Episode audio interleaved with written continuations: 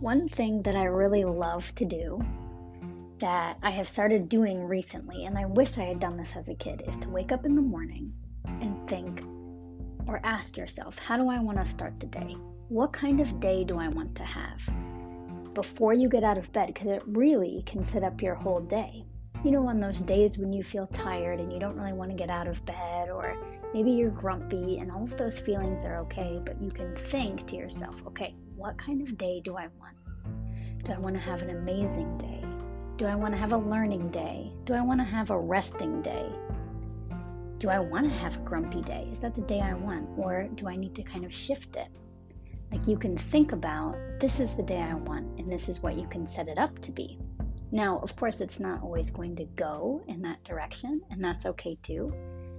But starting your day a certain way and acting in a way that allows your brain to think, okay, this is the day I'm going to have. Really to start your day off right, and it sets you up and your brain up from thinking, okay, this is the day I'm going to have. I'm going to have an incredible day. I'm going to have a fun day. I'm going to have this really expansive day. And then when you start your day off, you're going to have those feelings. And when you're looking around, when you're talking, that's the kind of energy that you're going to bring to it. And that's really cool to know that you have the power to decide, this is the kind of day I'm going to have. This is the kind of day I want. This is how I'm going to wake up, and I'm going to set this intention that I'm going to have this kind of day. And you get to be in control. You get to be in control of your feelings. You get to be in control of, you know, whatever the kind of day you want to have. You get to choose that. And like I said, some things happen and some blips happen, but you can always come back to that. Like, this is the kind of day I choose. Because we're creating our life, we're creating our days, and you have the power to do that. And even just knowing that you can wake up and ask yourself a question, what kind of day do I want? And then go do that. That's really, really powerful.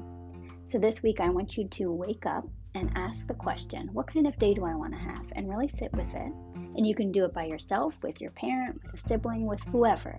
And you can talk to them about it, because a lot of people, especially adults, don't spend the time to think about, what kind of day do I want? And a lot of people are just kind of going through the motions. But can you imagine if you woke up and every day was sort of this new day where you got to choose what you feel and what you get to experience? Like, how amazing is that? And it's a practice, so you have to kind of do it every day until it becomes a habit. And then eventually every morning you just wake up and you think about it. And that's really amazing. So try it and let me know what you think about it.